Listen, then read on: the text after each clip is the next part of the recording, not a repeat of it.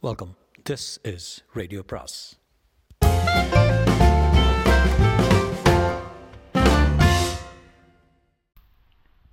அனைவருக்கும் அன்பு வணக்கம். சுஜாதாவின் மற்றொரு சிறுகதை. சிறுகதையின் பெயர் நெருப்பு நெருப்பு. சுவர்கள் இப்போது புகைந்து கொண்டிருந்தன. திட்டு திட்டாக நெருப்பின் கோபச் சுவடுகள் எங்கும் நிறைந்தன. மேற்கூரையின் ஆஸ்பெஸ்டாஸ் வெடித்து வானம் நீலம் தெரிந்தது. குறுக்கு கம்பிகள் கற்பனைக்கு அப்பால் வடிவம் மாறியிருந்தன.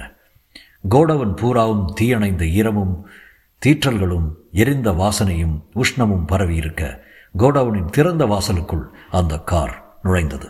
எதிரொலியுடன் வந்து ஒருமுறை சீறிவிட்டு நடுவே நின்றது. இறங்கியவர் கார் கதவை இரண்டு முறை சாத்த முயற்சித்துவிட்டு அதன் பின் தூக்கி சாத்தினார். கார் இங்கே அங்கே அடிபட்டு இருந்தது அவருக்கு நாற்பத்தி ஐந்து வயது இருக்கும் நிஜ வயசு முப்பது என்று சொல்லி நாற்பத்தைந்து என்றாலும் நம்பலாம். சந்தன நிறத்தில் சட்டை அணிந்திருந்தார். நடையில் தளர்ச்சியும் ஆயாசமும் தென்பட்டது. முகத்தில் கவலை தெரிந்தது. சுற்றுமுற்றும் நெருப்பின் சாதனையை நிதானமாக பார்த்தார். கீழே கருகி கிடந்த துணித்துண்டை ஆராய்ந்து கொண்டிருக்கையில் அவரை நோக்கி இருவர் வந்தனர். மிஸ்டர் தாமோதர் நான் இன்ஸ்பெக்டர் வேலாயுதம். இவர் மூர்த்தி தீயணைக்கும் படை அதிகாரி. எனக்கு பிரயோஜனம். நேரத்தில் அணைக்க முடியலையே என்றார் வருத்தமாக. நாங்கள் முடிஞ்ச வரைக்கும் முயற்சி பண்ணி பார்த்தோம். எங்களுக்கு தவ தகவலே ரொம்ப லேட்டாக தான் வந்துச்சுங்க. அப்போவே முக்கால்வாசி எரிஞ்சு போச்சு. டெரபிள். எப்படி ஆச்சுன்னு கண்டுபிடிக்க முடிஞ்சதா? எலக்ட்ரிக்கல் ஷார்ட் சர்க்கியூட்னு தெரியுதே. எல்லாம் இளவன் செக் பண்ணி தானே செஞ்சோம் ஃபியூஸ் பாக்ஸை உரு தெரியாமல் உருகி போயிடுச்சுருங்க தாமோதர் காரின் முன்பக்கம் சாய்ந்து புருவ இடைவெளியை கிள்ளிக்கொண்டு கண்ணை மூடிக்கொண்டு ராம்நாத் கொஞ்சம் வாங்க என்றார். எவ்வளோ ஸ்டாக் இருந்தது? எட்டு லட்சம் சார் எல்லாம் போயிருச்சா? எல்லாம் போயிருச்சா? கேட்ட கேள்விக்கு பதில் சொல்லுங்க. போயிடுச்சு சார் என்னப்பா பண்ணிட்டு இருந்தீங்க? இதுக்கு ஒரு மேனேஜரு வாட்ச்மேனு எங்க அந்த சப்ப மூஞ்சே சார் நடுராத்திரியில் பற்றிக்கிட்டு இருந்திருக்கேன். சாயங்காலம் பூட்டிகிட்டு போகிறப்ப எல்லாத்தையும் செக் பண்ணிட்டு தான் என்னப்பா செக் பண்ண? பொருள் அத்தனையும் புகஞ்சு போச்சு. உன் வீட்டில் இருந்து எட்டி பார்த்துருந்தா கூட புகை தெரிஞ்சிருக்குமே. அவன் முன்பக்கம் இருந்திருக்கான் சார். உள்ளுக்குள்ளேயே புகைஞ்சிட்டு இருந்திருக்கேன் வெளியே தெரியல. எக்ஸாஸ்ட் அந்த பக்கம் இருக்குதா? தாமோதர் கொஞ்சம் வரீங்களா? என்று இன்ஸ்பெக்டர் தாமோதரை பத்தடி தள்ளி அழைத்து சென்று தாழ்ந்த குரல் நீங்கள் ஏதாவது சந்தேகப்படுறீங்களா? என்றார். என்ன? சதி கிதி லேபர் ட்ரபிள் மூணு ஃபேக்ட்ரி மூடிக்கிட்டு மூடி கிடக்கு உங்களுக்கு. சொல்லுங்கள் அதெல்லாம் ஒன்றும் இல்லைங்க. ஃபேக்ட்ரி மூடி ரொம்ப நாள் ஆச்சு காடவுனை மேனேஜர் தான் போட்டுவான். அவன் ரொம்ப விசுவாசி. வாட்ச்மேன் ஒரு சோம்பேறி. ராம்நாத். வாட்ச்மேனுக்கு போன மாதம் சம்பளம் கொடுத்தவில்ல ஆ கொடுத்தாச்சு சார். எவ்வளோ பெரிய தீய. மூக்கு கிடையாது அவனுக்கு. பொருள் என்ன சார்? டெக்ஸ்டைல்ஸ் புடவைங்க. ஆயிரக்கணக்கில் புடவைங்க. எல்லாம் பாலிஸ்டர் எட்டு லட்சம் போச்சு ஒரே ராத்திரியில். எப்படி இதில் இருந்து எழுந்து தலை தூக்க போகிறேன் இன்ஷூர் பண்ணீங்கல்ல? ராம்நாத் கோடவுன் ஸ்டாக் இன்ஷூர் பண்ணியிருக்கோமா இல்லையா? அதுவும் பாக்கியா? ஐயோ அதெல்லாம் ஒழுங்காக செஞ்சுருக்காங்க. மாசாந்திர ஸ்டாக்குக்கு லம்சம் அப்பப்போ ஸ்டாக் டிக்ளரேஷன் பண்ணியிருக்கோம் பணம் வந்துருங்க. முந்தா நாள் தான் டிக்ளேர் பண்ணியிருக்கோம் இன்சூரன்ஸ் கம்பெனிக்கு தகவல் சொல்லியாச்சா? சொல்லி அவங்க அசஸ்மெண்ட்டுக்கு ஆள் கூட அனுப்பியிருக்காங்க. எங்கே வந்திருக்கானா அதோ யாரையா பொண்ணு? அதான் இன்சூரன்ஸுங்க. பொண்ணா? அட ராம்நாத் சுவரோரத்தில் எதையோ ஆராய்ந்து கொண்டிருக்கு. கொண்டிருந்த அந்த பெண்ணிடம் சென்று பேச. அவள் ஒருமுறை இவர்களை திரும்பி பார்த்துவிட்டு பேனாவை சட்டைப்பையில் செருகிக் கொண்டு தயக்கத்துடன் நடந்து வந்து வணக்கம் என்றார். தாமோதர் அவளை ஆச்சரியத்துடன் பார்த்து சாதாரணமாக இன்சூரன்ஸ் மதிப்பீடு வரவங்க வரவங்கெல்லாம் வயசானவங்களாக இருப்பாங்க. நீங்கள் ரொம்ப இள வயசாக இருக்கா இருக்கீங்க? என்றார். அந்த பெண்ணு மழுப்பலாக சிரித்தால் தோளில் பை பேண்ட் போட்டிருந்தாள்.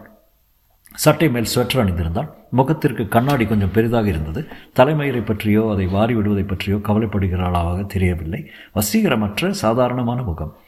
பல்வரிசை சற்று தூக்கலாக இருந்தது. அதை மூடுவதற்கு மேலுதோடு சிரமப்பட்டு கொண்டிருந்தது. ஃபைல் ஒன்று பெருசாக அவள் பையில் துருத்தி கொண்டிருந்தது. கன்னத்தில் கரித்தீற்றல் தெரிந்தது. உங்கள் பேர்? பவித்ரா. எல்லாம் பார்த்தீங்களா ஆ பார்த்துட்ருக்கேன் ஆ வழக்கமாக ரங்காச்சாரி தானே வருவார் என்றார் ராம்நாத். அவர் அவசர அவசரமாக ராமகுண்டம் போக வேண்டியது இருக்குங்க. என்ன அனுப்பிச்சாங்க நீங்கள் என்ன அப்ரண்டிஸ் மாதிரியா?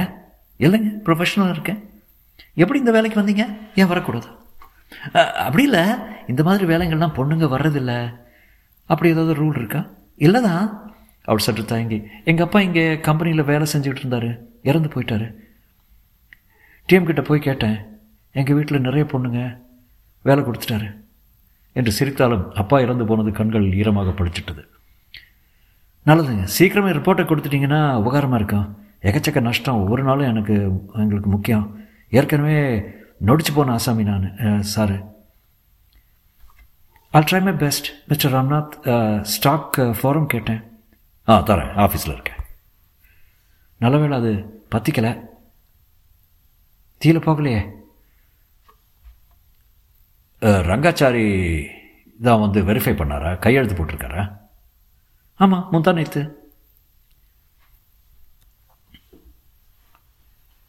அப்புறம் எலக்ட்ரிக்கல்ஸ் இன்ஸ்பெக்ஷன் சர்டிஃபிகேட் ஒன்றும் ஃபயர் எக்ஸ்டிங்விஷர் வச்சுருக்கீங்கன்னு ஒரு ஒரு ஸ்கெட்சும் வேணும். பாலிசியை ஒத்துக்கிறதுக்கு முன்னாடி இந்த இடத்த வந்து இன்ஸ்பெக்ட் பண்ணி பண்ணினாங்க தானே? ஆ தாராளமாக அதையும் கொடுத்துட்டிங்கன்னா என் வேலை சீக்கிரம் முடிஞ்சிடும் தாமோதரம் அந்த பெண்ணை சற்று ஆச்சரியத்துடன் பார்த்து எல்லாம் தரவாக செய்வீங்க போல இருக்கேன் கடமை சார். நீங்கள் தானே ஓனர் ஆமாம் உங்கள் டிஎம் எனக்கு நல்லாவே தெரியும். ஆ உங்களை சந்திக்க விரும்புகிறேன் ஆ தாராளமாக ஆஃபீஸ் போயிடலாமே. எதிர்த்தாப்புல தான் இருக்கும். இப்போ இல்லை. என் சர்வே முடிச்சப்புறம். ராம்நாத் கொஞ்சம் வரீங்களா? சாயங்காலத்துக்குள்ளே ரிப்போர்ட் கொடுத்துருங்க. உங்கள் டிஎம்க்கு வேணால் ஃபோன் பண்ணுறேன் தேவையில்லை. I'll try my best papers எல்லாம் சரியாக இருக்குதுல்ல? ப்ரீமியம் எதுவும் பாக்கி இல்லையே. சிக்கல் எதுவும் இல்லையே? இல்லை எல்லாம் சரியாக தான் இருக்குது அப்போ என்ன? எதுக்கு சந்திக்கணும் நீங்கள் ராம்நாத் நீங்களே பார்த்துக்குங்க. ரிப்போர்ட்டை முடிவு பண்ணுறதுக்கு முன்னால் உங்களை ஒரு முறை சந்தித்து உங்ககிட்ட காட்டிட விரும்புகிறேன் அவ்வளோதான் சரி நாலரைக்கு ஆஃபீஸ்க்கு அழைச்சிட்டு வாயா? ஆ? விலகி சென்றவளை மூவரும் ஆச்சரியமாக பார்த்தார்கள். பொம்பளைங்க எங்கெல்லாம் வந்துட்டாங்க பாருங்கள் போலீஸில் வேற வந்து புகுந்தாங்க அவங்கள வச்சுக்கிட்டு என்ன செய்யறதுன்னு தெரியாமல் திணறிக்கிட்டு இருக்காரு டிசி ஆ? சரிதான் பொம்பளை வச்சுக்கிட்டு என்ன செய்கிறதுன்னு தெரியலையா? என்று சிரித்தார் தாமோதர். அந்த பெண் பத்திரமாக கீழே கிடந்த கரிச்சாம்பலை ஒரு சிறிய காகிதத்தில் சேகரித்து பொட்டலம் கட்டிக்கொள்ள பார் கொள்வதை பார்த்தார். தாமோதரின் அறை நவீனமாக இருந்தாலும் லேசாக வீழ்ச்சியின் அறிகுறிகள் இருந்தன. வெனிஷியன் மறைப்புகள் இல்லை இலை பிசகி இருந்தன. ஜன்னல் வழியே மொட்டை மாடிகள் தெரிந்தன. கடிகாரம் நின்று போயிருந்தது. கேலண்டர் தேதி மாற்றப்படவில்லை. இரும்பு அலமாரியில் ஏடு படிந்தது போல தூசி.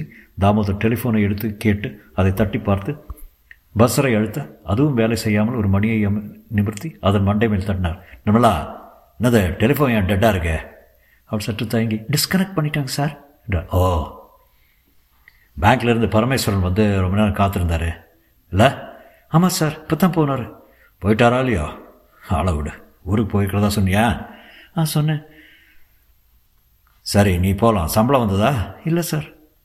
சாரி காலையில் முதல் காரியமாக ஏற்பாடு பண்ணுறேன் பரவாயில்ல சார். அப்புறம் பவித்ரான்னு ஒரு பொண்ணு வெளியில் காத்துட்ருக்கு ஆ அனுப்பல பவித்ரா உள்ளே வந்து குட் ஈவினிங் என்றான். தாமோதர் அவளை உற்சாகத்துடன் வரவேற்று நாற்காலியை காட்டினார். பவித்ரா நாற்காலி விளிம்பில் உட்கார்ந்து அறையை சுற்றிலும் நோக்கினாள். என்ன பார்க்குறீங்க? ஆஃபீஸ் கொஞ்சம் குப்பையாக இருக்குல்ல? ரிப்போர்ட்டை ஃபைனலைஸ் பண்ணிட்டீங்களா? ஆச்சு சார்.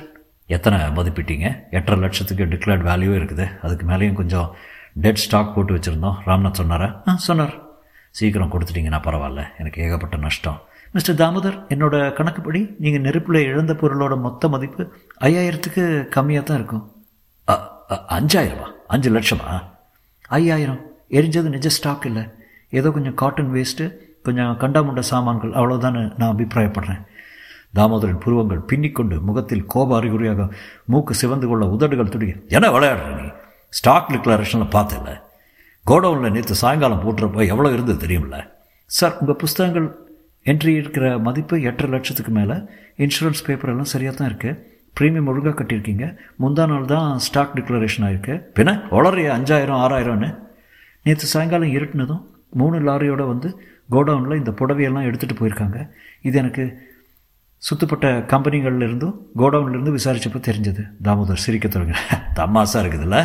சொல்லுங்கள் நெருப்பு எலக்ட்ரிக்கல்ஸ் ஷார்ட் சர்க்கியூட்னால வந்ததுன்னு எல்லோரும் சொல்கிறாங்க ஃபியூஸ் பாக்ஸ் புகஞ்சிருக்கு. வாஸ்தவம் தான் ஃபியூஸ் பாக்ஸுக்கும் பொருள் அடுக்கி வச்சுருந்த இடத்துக்கும் முப்பது அடி தூரம்.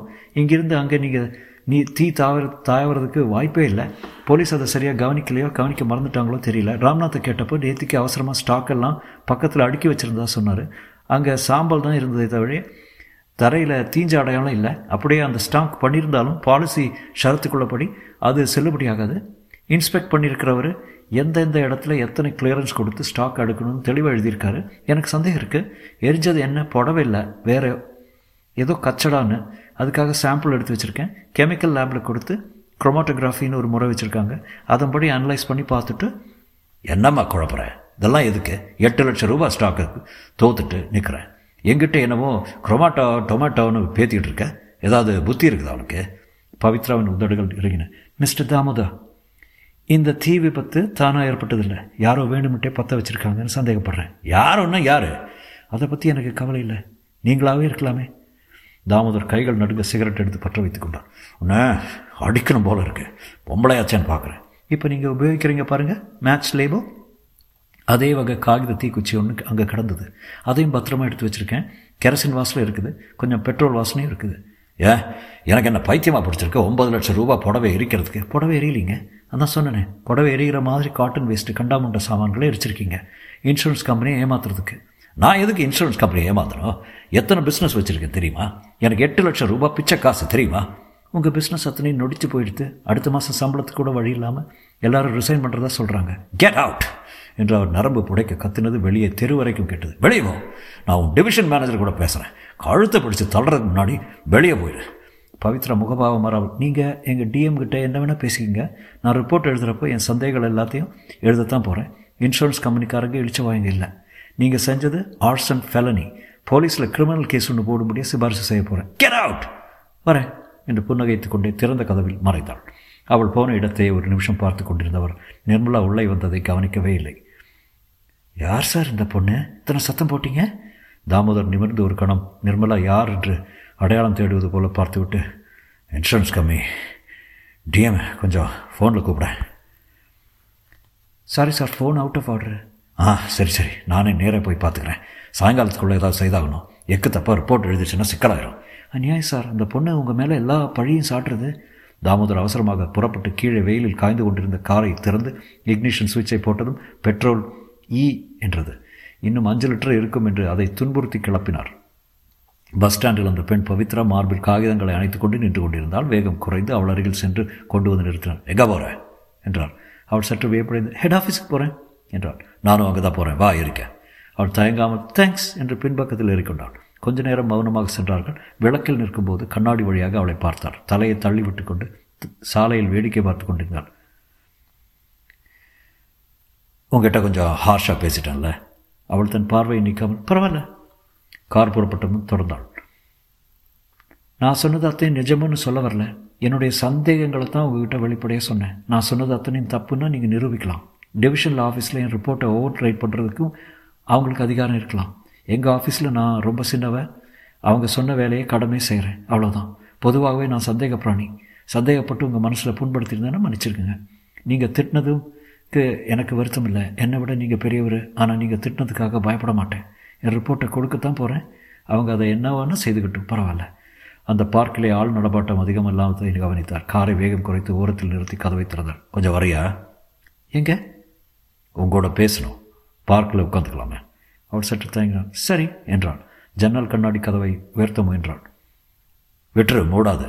இருவரும் பார்க்கின் நடுவே ப்ளஸ் வடிவத்தில் இருந்த கான்கிரீட் பாதையில் நடக்க மனித சகவாசத்தால் அங்கங்கே புல்துறை வழுக்கையாக இருந்தது. நடுவே குழல் வகை ஒலிபெருப்பி ஒலிபெருக்கி வயலும் வாழ்வுக்காக காத்திருக்க குடித்தவன் ஒருத்தன் அபத்தமான கோலத்தில் நடைபாதையில் படுத்திருந்தான் ஒரே ஒரு கவிஞர் ஓரத்தில் கற்பனைக்கோ காதலுக்கோ காதலிக்கோ காத்திருந்தார். தாமோதர் அவளை ஒரு மூளைக்கு அழைத்து சென்றார். சுற்றிலும் பார்த்தார். நூறடி வட்டத்தில் யாரும் இல்லை தாமோதர் பவித்ராவின் கையை பிடித்தார். அவள் திடுக்கிட்டு என்ன சார்?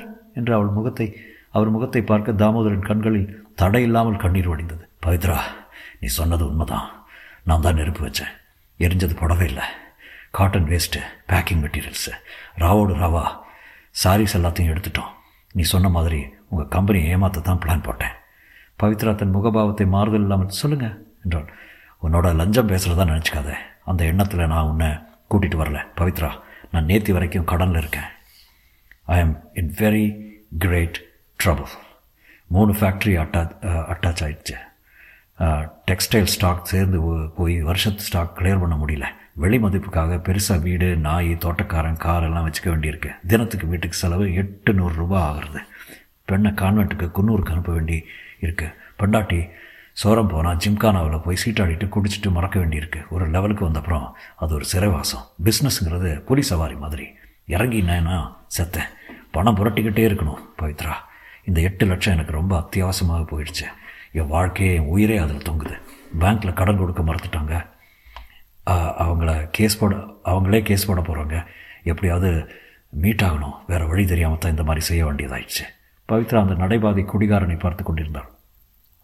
கிடைக்கலன்னா என்ன செய்வீங்க? கிடைக்கலன்னா நான் ஒழிஞ்சேன். என் சொந்த சொத்து பூராவும் அட்டாச் ஆயிரும். வேறு வழி இல்லாமல் தற்கொலை தான் பண்ணிக்கணும். அப்படி செய்ய வேண்டாம் நீங்கள் உதவி செய்வியா பவித்ரா? அவர் கண்கள் பிரகாசமாயின.